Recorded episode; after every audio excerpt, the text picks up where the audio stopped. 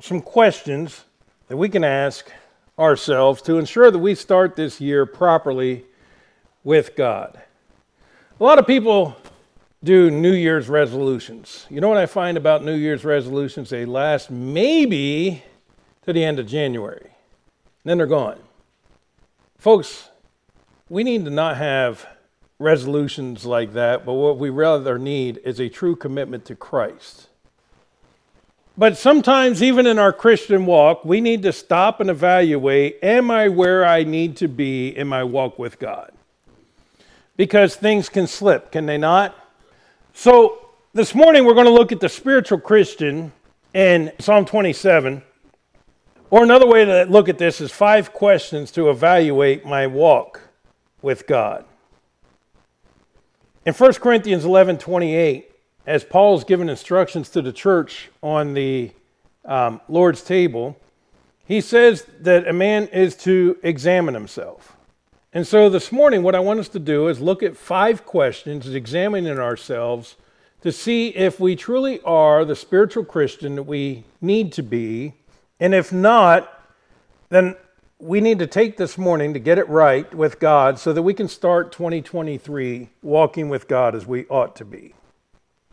So I pray that each of you will allow the Holy Spirit of God to examine your hearts and show where your walk is with God this morning. So if you're physically able, if you please stand with me as we read Psalm 27, and we're going to read all 14 verses. Psalm 27, starting at verse 1 The Lord is my light and my salvation. Whom shall I fear? The Lord is the strength of my life. Of whom shall I be afraid? When the wicked, even mine enemies and my foes, came upon me to eat up my flesh, they stumbled and fell. Though an host should encamp against me, my heart shall not fear. Though war should rise against me, in this will I be confident.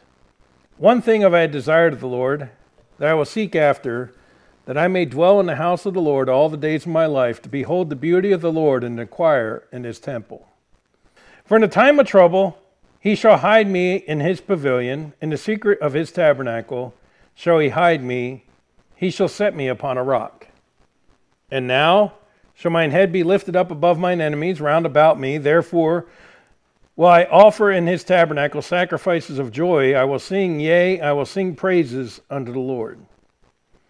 Hear, O Lord, when I cry with my voice, have mercy also upon me, and answer me. When thou saidst, Seek my face, my heart said unto thee, Thy face, Lord, will I seek. Hide not thy face far from me. Put not thy servant away in anger. Thou hast been my help. Leave me not, neither forsake me, O God of my salvation. When my father and my mother forsake me, then the Lord will take me up. Teach me thy way, O Lord, and lead me in a plain path because, my, uh, because of mine enemies. Deliver me not over unto the will of mine enemies, for false witnesses are risen up against me, and such as breathe out cruelty. I had fainted unless I believed to see the goodness of the Lord in the land of the living. Wait on the Lord, be of good courage, he shall strengthen thine heart. Wait, I say, on the Lord.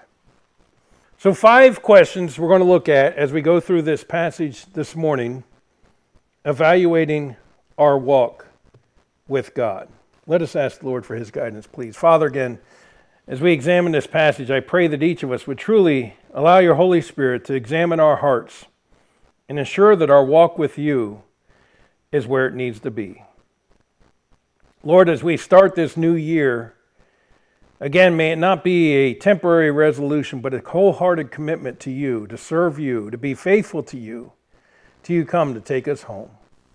And Lord, I pray that you'd use this church in a great and mighty way this year as each of us commits to you to be a spiritual Christian walking with you.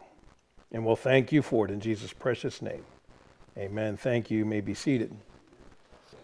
Five questions I believe the psalmist asked here, or the five questions that could be taken from this passage for us to evaluate ourselves is first of all, do I have confidence in the Lord?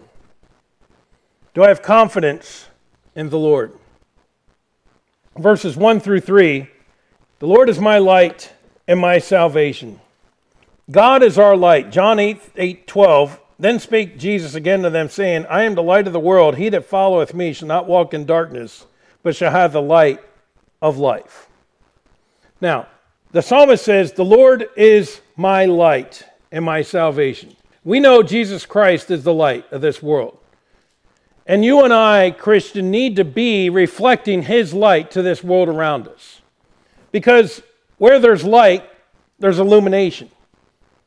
You know, when you're driving at night and you're going really fast down the highway, but you have your low beams on, you really can't see where you're going, can you? So you flip the switch, turn the high beams on so you can see further. Brighter light. You can see greater distance, right? You and I in our Christian life need to follow the light that God has given us. Now, as God directs in our lives, He doesn't give us the light of five years, 10 years from now. He gives us the next step that we're to take. And as I've said many times, when we take that step, the light will move so that we can continue on. But light not only illuminates, but I find light kind of comforting, except for when I'm trying to sleep. But if you've ever been in a cave or in a, in a mine or something like that where there's pitch darkness and they turn out the lights, there's just something eerie about that darkness. It's a darkness you can feel. There's a comfort in having light, is there not? So, answering the question, do I have confidence in the Lord? We need to first of all remember God is our light, He illuminates, and we need to follow Him. And then the psalmist asks, Whom shall I fear? The Lord is the strength of my life. Of whom shall I be afraid? When the wicked, even mine enemies and my foes, came upon me to eat up my flesh, they stumbled and fell. So if God is our light, He is our strength, He is our salvation, then we have no need to fear men.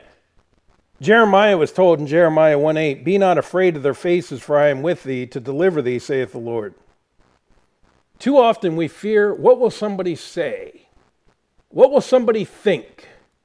What will so and so do? Christian, you and I need to get over the fear of men. As I said in an earlier service today, unless God intervenes in a great and mighty way, we're going to see religious persecution coming in our country. Now, again, I don't mean that to be doom and gloom, but folks, we need to be prepared and don't be afraid of men because the worst a man can do is kill the body. But Jesus tells us in Matthew 10 28, Fear not them which kill the body, but are not able to kill the soul, but rather fear him which is able to destroy both soul and body in hell. As a Christian, you and I have no need to fear death. And if by chance we were required to die for the cause of Christ, it should be nothing to fear, but rather understand it's only ushering us in the presence of God. But instead of fearing men, instead of fearing what men may think or what men may say, you and I need to speak the truth of God's word boldly. We need to proclaim the truth that there is salvation in Jesus Christ. You and I need to proclaim the truth that is in God's Word. And despite what this world is teaching, despite what this world is doing, you and I need to proclaim the truths that are in the Word of God. It doesn't matter that people don't want to hear that homosexuality is wrong. It doesn't matter people don't want to hear that abortion is murder, but they need to hear it because it's still biblical truth. It's still God's truth. So, do I put my confidence in God and not in man. You see, instead of fearing man, we need to fear God. Verse 3 Though a host should encamp against me, my heart shall not fear. Though war should rise against me, in this why be confident. What is it in which he's confident? He's confident in God. The psalmist finds his confidence in God. So you and I need to ask the question Do I find my confidence in the Lord? The fear of the Lord is beginning of wisdom, and knowledge of the holy is understanding. So, if we're going to be a spiritual Christian, we need to have a proper fear of God. Realize, as the psalmist says in verse 2, when the wicked, even mine enemies and my foes, came upon me to eat up my flesh, they stumbled and fell. Why? Because God protected them. Understand, God is your protection. God is your salvation. God is there. He's going to deliver you. But if He chooses not to, we still need to have our confidence in Him and not in man. Christian, it's high time you and I start calling right right and wrong wrong and stop going along with what the world does and says and call sin what it is. Now, I'm not saying we need to be unloving and unkind in our position, but we better start standing up for the right position and find our confidence in God Himself. So, the first question that we need to ask to evaluate our walk with God is Do I have my confidence? Do I find my confidence in God? Number two, do I have a desire to worship the Lord? Do I have a desire to worship the Lord? Look at verse 4. One thing have I desired of the Lord that I will seek after, that I may dwell in the house of the Lord all the days of my life, to behold the beauty of the Lord, and then to inquire in his temple. Now, speaking to the Sunday morning crowd, but the truth is, is do you desire to be in the house of the Lord? Or do you find excuses why you can't be in church? Understand something. We preachers don't talk about faithful church attendance for our sake. We remind you because it's for your benefit. You need to be hearing the preaching of the word. We need the fellowship with other believers. We're not to forsake the assembling of ourselves together, as the manner of some is, and so much more as you see the day approaching. You and I need to realize that being together as believers and hearing the word of God and worshiping God together, I'll tell you what, those songs we sang while we're few in number today, I could hear you singing it as true worship to God. And I could see it's focusing our hearts and minds on the great, wonderful God that we serve. That's what the song service is to do. It's not a time filler. We don't do anything just to fill time. Everything we do in this service is to focus our attention on Jesus Christ. But do I have a desire to worship God? Psalm 122 1 says, I was glad when they said to me, Let us go into the house of the Lord. Verse 4, he also talks about to behold the beauty of the Lord. Do you and I see the beauty of God? As we were driving home, well, first of all, on the way up to Pennsylvania, when we left the house it said we'd be there in seven and a half hours. Then it changes to eight hours. Then changes to nine hours. Then changes to 10 hours. And my wife was like, We're getting off of 95. Anybody drives 95 knows exactly what I'm talking about. And so we got off and we took one and went up that way, up through 17 and whatnot, and 66 over. But anyhow, and then on the way home, we decided we're going to avoid 95. So she wanted to stop in Hanover at the Utz factory that's where all that stuff came from. But anyhow, we got on 15 and then went down through. Um, anyhow, when we were almost down to Richmond on 288, we've got stopped for the first time and we're sitting in traffic for an hour at an accident. But on that drive, going up through the mountains of Virginia, there's a lot of beautiful places, a lot of beauty.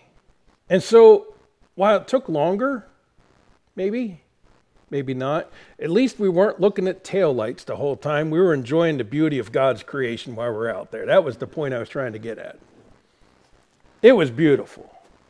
I love going to the mountains.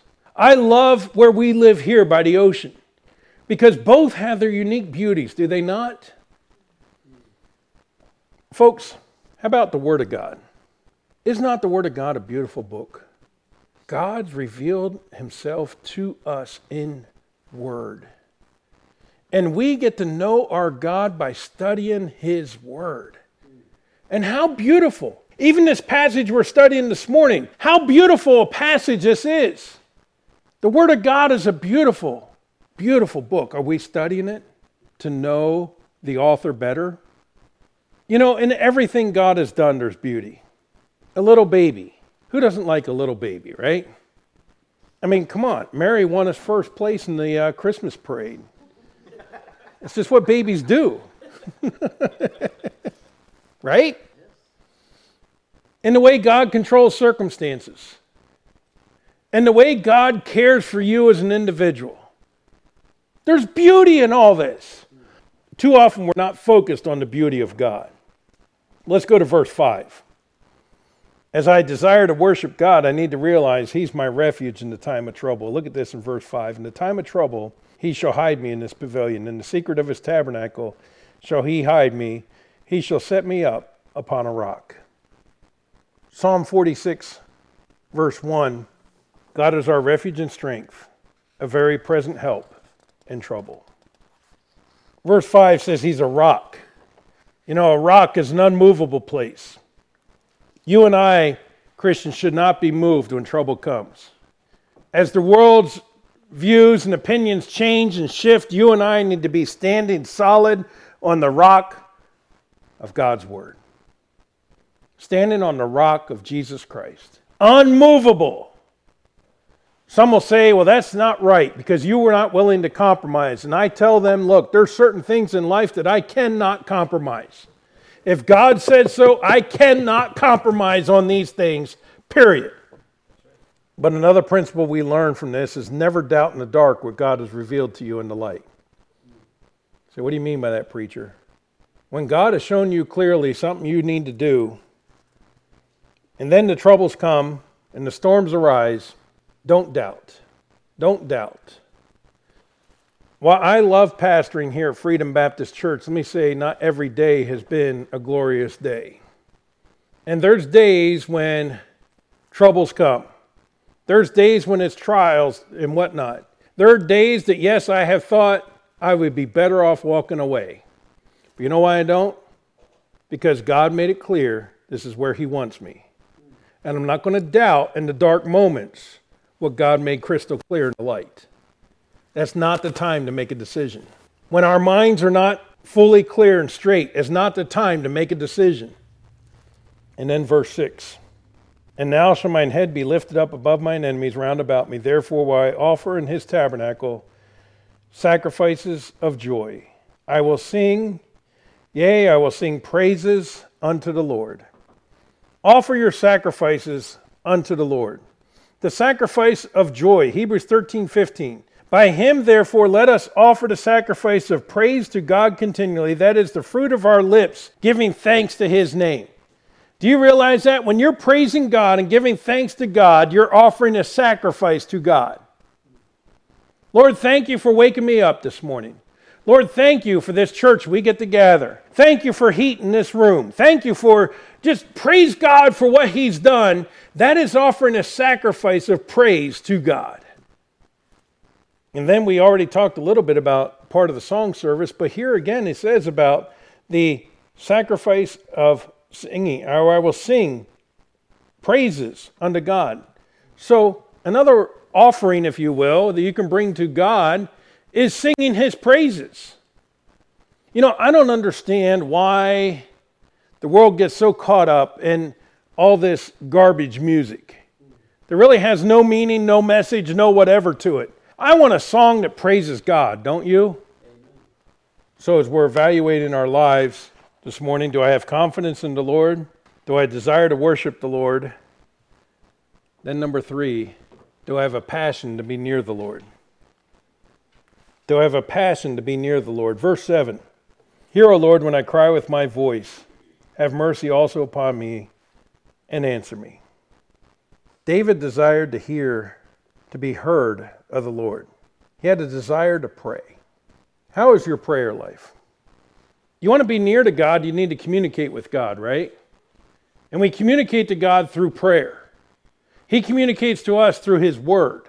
So, are not both of these important? If we're going to draw near to God, there needs to be communication with God. And I am glad prayer is not something we just have to do at the end of the day or right before meal, but I can pray to God at any time, any place, and it doesn't have to be a long, flowery prayer. It could be a short prayer. It could be praying a long prayer, but it could be just talking to God. Because is that not what prayer is? You know, we don't have to all of a sudden change our English to the old King James English when we pray. God understands modern English. But if we need to pray and remember God is the one who hears and answers prayer. But also, he says, Hear, O Lord, when I cry with my voice, have mercy also upon me. Do we desire God's mercy?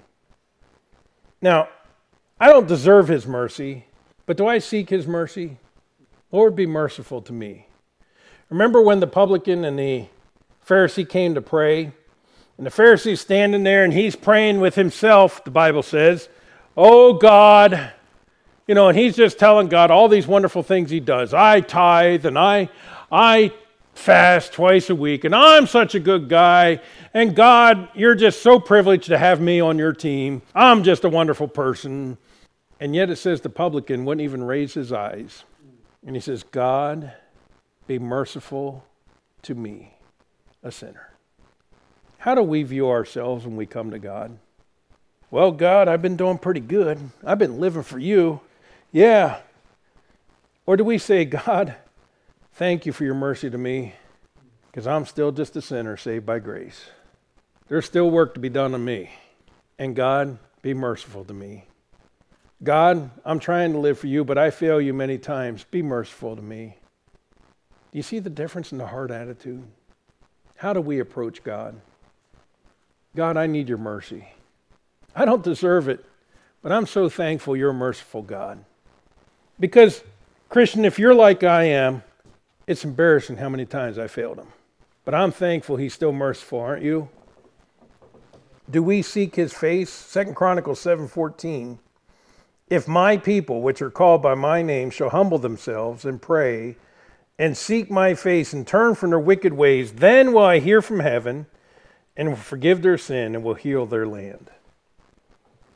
Verse 8 When thou saidst, Seek ye my face, my heart said unto thee, Thy face, Lord, will I seek. Hide not thy face far from me. Put not thy servant away in anger.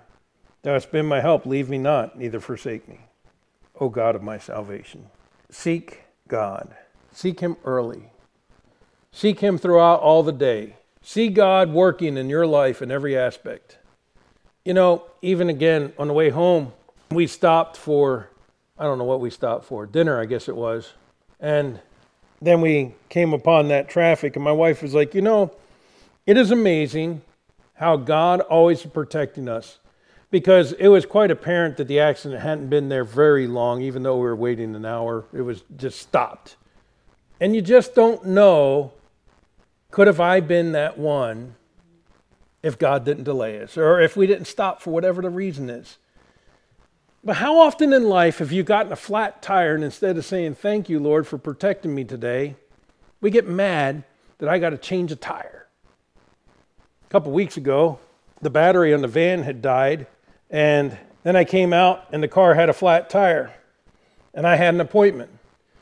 And so I called the guy I was supposed to meet and I was like, I'm not going to be meeting you today because both of my cars are down and I got to fix them. He says, Oh, I'm so sorry.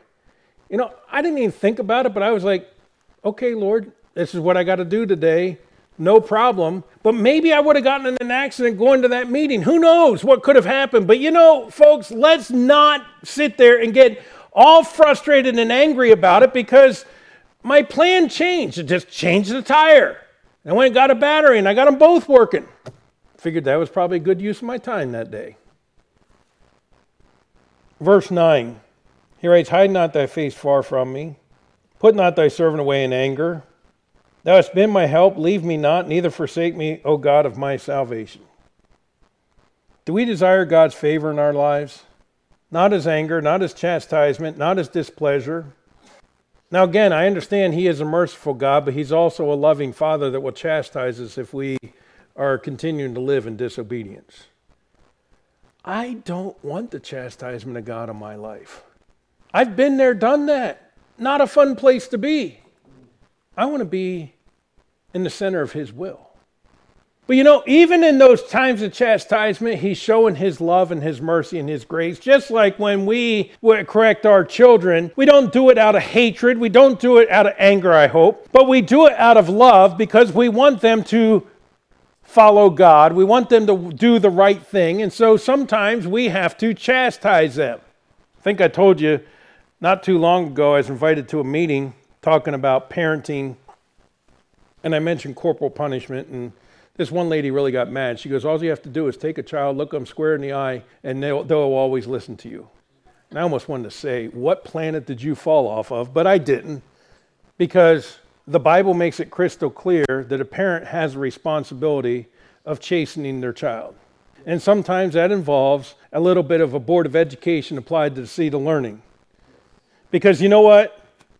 At a young age, they need to associate doing wrong with hurt and doing right with reward. And by the way, that is every part as much of disciplining a child is when they do the right thing, rewarding them for doing so and encouraging them in that, as it is. You know, we always think of the negative aspect, but there's actually a very positive aspect of discipline too. Is there not? Yeah, and we forget that part. When they do right, how about compliment them? You might actually see a little bit more right happening. Well, when you and I sin against God and we continue to live in sin, does He not chastise us like a loving Father? He doesn't do it because He hates us, He do it, does it because He loves us and wants to bring us back to Him. But I'm thankful, even in that, He shows His great love and mercy. In verse 9, He says, Leave me not, neither forsake me. I am glad that we, as New Testament saints, have a promise He will never leave us nor forsake us. You understand that once we have the indwelling Holy Spirit, He's not taken from us. You understand that's a privilege the Old Testament saints didn't have. Because it talks about the Spirit of God coming upon them, but it also talks about the Spirit of God leaving them. And that's why they would ask, So take not your spirit from me. We don't have to ask that because we have the indwelling spirit that's never taken from us. Isn't that beautiful? Verse 10 When my father and my mother forsake me, then the Lord will take me up. He'll never leave you nor forsake you, and He'll be there when others fail. Question number four Do I seek God's direction and guidance in my life? Do I seek God's direction and guidance in my life? Verse 11 Teach me thy way, O Lord. Are we still teachable? It doesn't matter how old we become, we still need to be teachable. I learn something new from God's Word every day. I hope you do as well. Always be teachable, always be learning. Don't get an unteachable spirit that says, I've arrived, I know it all. As a matter of fact, the truth is, the more you learn, the more you realize you really don't know. The more you know, the more you know you don't know. You know that, that phrase? But we also need to seek God's will and God's guidance. Look again in verse 11. O Lord, teach me thy way, O Lord, and lead me in a plain path because of mine enemies. Deliver me not over unto the will of mine enemies, for false witnesses are risen up against me, and such as breathe out cruelty. Ask God for his guidance and his will in your life. Isaiah 30 and verse 21 says, And thine ears shall hear a word behind thee, saying, This is the way walk ye in it when you turn to the right hand and when you turn to the left. I am glad that if you and I are, are studying the Word of God, you and I are praying, you and I are following God, we're worshiping God on a regular basis, we're seeking His direction, we're have a true desire to worship Him. We have a passion to be near Him. That God has promised that He'll direct us. And I love this passage. It says, You'll hear a voice behind me. This is the way, walk ye in it when you turn to the left or turn to the right. Because are we not sometimes like a little child? Oh, look at that. Oh, look at that over there. And God has to gently remind us this is the way, walk ye in it. Keep going straight. Okay. Yep, this is the way. Okay. Are we not that way many times?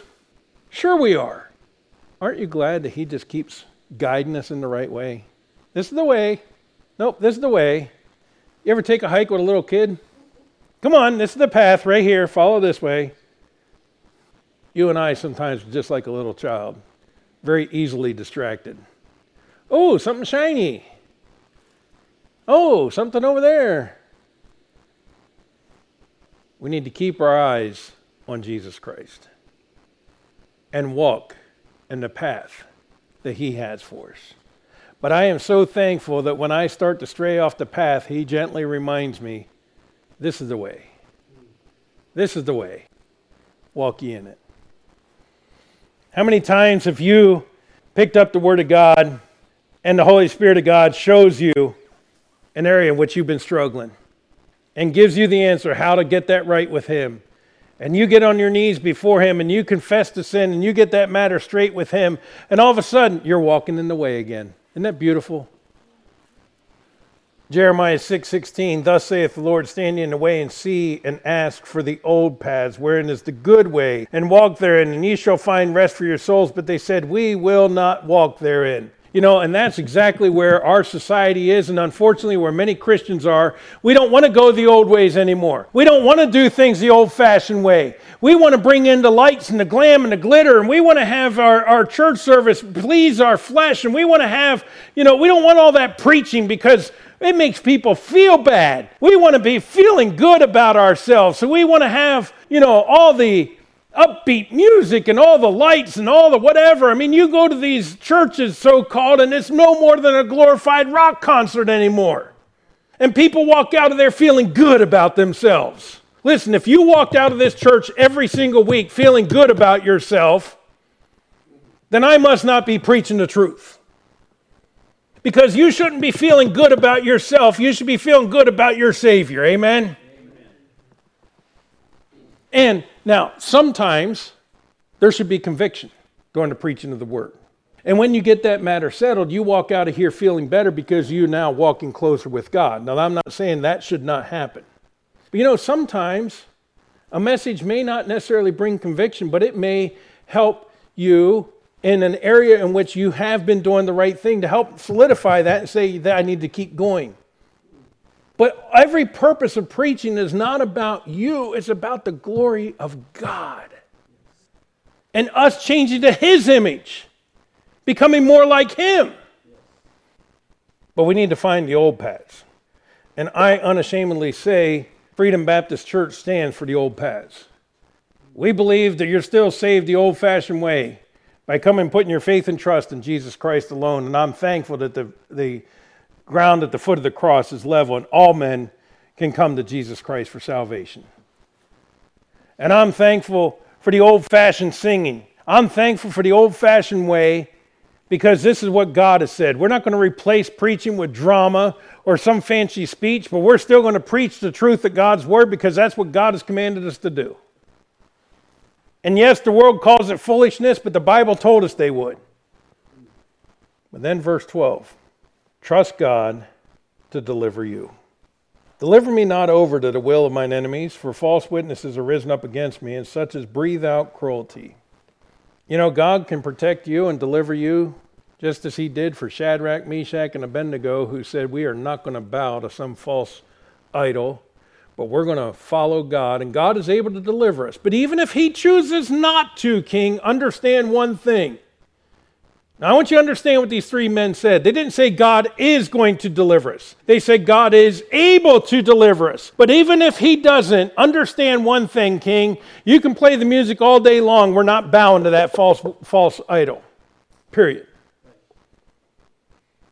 And the king gets mad, has them play the music. These guys don't bow, so he has them thrown into the fiery furnace. And I love it the king says, Didn't we throw three in there? Yep. Why do I see four? And that fourth one, kind of looks like the Son of God. That's because it was. And you know, the fire did nothing to Shadrach, Meshach, and Abednego but to burn off the fetters that were binding them. It took off, the, it took off the, what was holding them in place, the ropes and whatnot, burn off. But even their clothes were not singed with fire, and they got to walk with Jesus Christ Himself. That same God is still on the throne today and he has not changed. And Christian, he wants to work in your life the same way that he did in their lives then. He is the same yesterday, today, and forever. And he's still the God who can protect you. So simply trust him. He's the God that can deliver you. Simply trust him. Then, verse 13 I had fainted lest I believed and see the goodness of the Lord and the land of the living. See the goodness of God. See the goodness of the Lord. Verse 13 I had fainted unless I believed the goodness of the Lord in the land of the living. Do we see God's goodness as I seek his direction and guidance? Do I see his goodness and how he delivers and guides me? Then, one more question. Number five Do I encourage other believers? Do I encourage other believers? Wait on the Lord, be of good cheer. He shall strengthen thine heart. Wait, I say, on the Lord. Do we tell others, wait upon God? You know, the hardest thing to do in life is waiting. Now, I would like to think those of us who served in the military might have learned something about that with the hurry up and wait all the time. In a hurry to get somewhere just to stand there and wait forever. But honestly, I think most of us found it quite frustrating. But as we tell others to wait, do we show how to wait patiently for God? Do we show them that waiting doesn't mean sitting stagnant, but doing what we know to do while we're waiting for God's next instruction? Isaiah 40, verse 31 And they that wait upon the Lord shall renew their strength. They shall mount up with wings as eagles. They shall run and not be weary. They shall walk and not faint. Wait in the Lord, be of good courage, he shall strengthen thine heart. Wait, I say, on the Lord. I've used this illustration many times, but it's worth repeating. When you go to a restaurant, you call the individual serving you a waiter or a waitress. Because, yes, I still believe there's difference between men and women. But I don't expect my waiter or waitress to sit there and I'm waiting on you and do absolutely nothing. But a good waiter is going to make sure your cup isn't empty, which I have a problem with because my mom always taught me eat everything on your plate and drink everything in your cup. So I try to empty it, then they fill it back up. But that's what a good waiter is going to do. A good waiter is going to recognize when you're ready to order. They're going to come back and check on you, make sure everything's fine after you put a mouthful in, right? and then they're going to clear the plates as you're finished. You see, they're serving. And so, you and I, as we are waiting on God for whatever He might be directing us to do, we need to be serving in the meantime, waiting, doing what we know we ought to be doing for Him now. And as I do, He can direct my next step. Waiting on the Lord does not necessarily mean sitting around stagnant, but serving while we're waiting. Folks, you and I need to be an example to others on how to wait on the Lord, both in the serving aspect and in the being patient till He gives the next instruction. Both aspects of waiting, you and I should example to other believers. But with that, he says, Be of good courage. Do we encourage other believers? Ephesians 4:29 let no corrupt communication proceed out of your mouth but that which is good the use of edifying may minister grace unto the hearers 1 Thessalonians 5:14 Now we exhort you brethren warn them that are unruly comfort the feeble-minded support the weak be patient toward all men Interesting verse and I'm not going to dig too deep into it but there's different ways to respond to different people Warn the unruly comfort the feeble-minded support the weak that means the way we treat others is always, it says, be patient toward all men. So it's always with patience. But depending on their mindset or attitude, may determine in how we address them. In other words, the unruly needs a warning. The feeble minded need comfort. The weak need support. And we need to be careful that we're doing the right thing at the right time. Because if it's a weak individual, it's not time to sit there and give them a warning. You follow what I'm saying? It's time to support them. And so that means then, if I'm going to be an encourager to other believers, I need to be cognizant and I need to understand where they are. That requires getting to know them and spending time with them and getting to talk to them and communicate to them so that I can communicate properly to them. There's a concept. I know this is going to come as a surprise to you, Charlie, having been a Marine for all those years. Not everybody needs retreated the same way every time. Just sitting there and blasting them is not the way to fix everything. Right, Stephanie? She is a Marine too, so I can pick on those two. And they know exactly what I'm talking about because that's the Marine Corps way. Just yell at them, tell them what you want done, and then it's supposed to fix everything. But the problem is in real life, it doesn't actually work. Warn the unruly, comfort the feeble minded, support the weak. But in all, here's the hard part patience. Patience toward all. Okay, sometimes we get impatient with others. But let me just give you a reminder. So Caitlin just stepped out with Mary because Mary's getting fussy, right? Now, did anybody sit here and say, What is wrong with that child getting fussy in the middle service? No, because we're patient. We understand she's a, but a baby, right? And when she messes her diaper, they're not, oh, I can't believe this child. What is wrong with her? because she's a baby.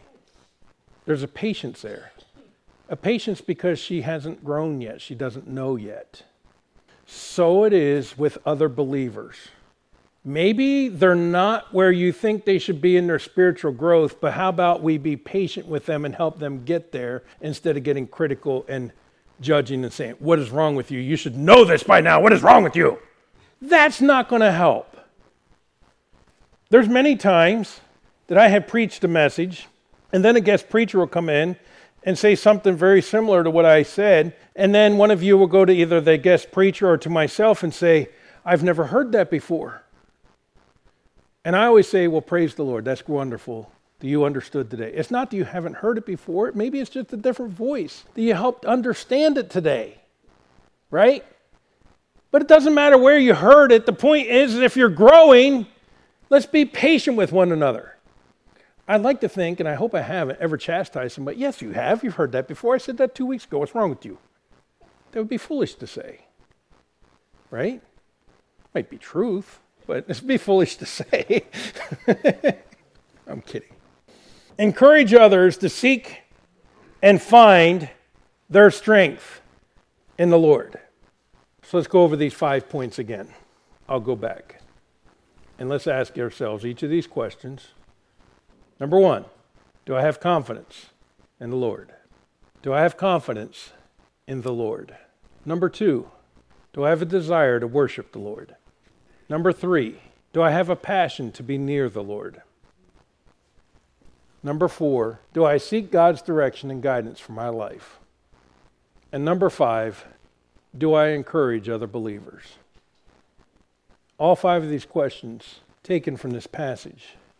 But all five of these questions, I think we need to evaluate and ask ourselves so that we can say, Lord, is my heart where it needs to be starting 2023?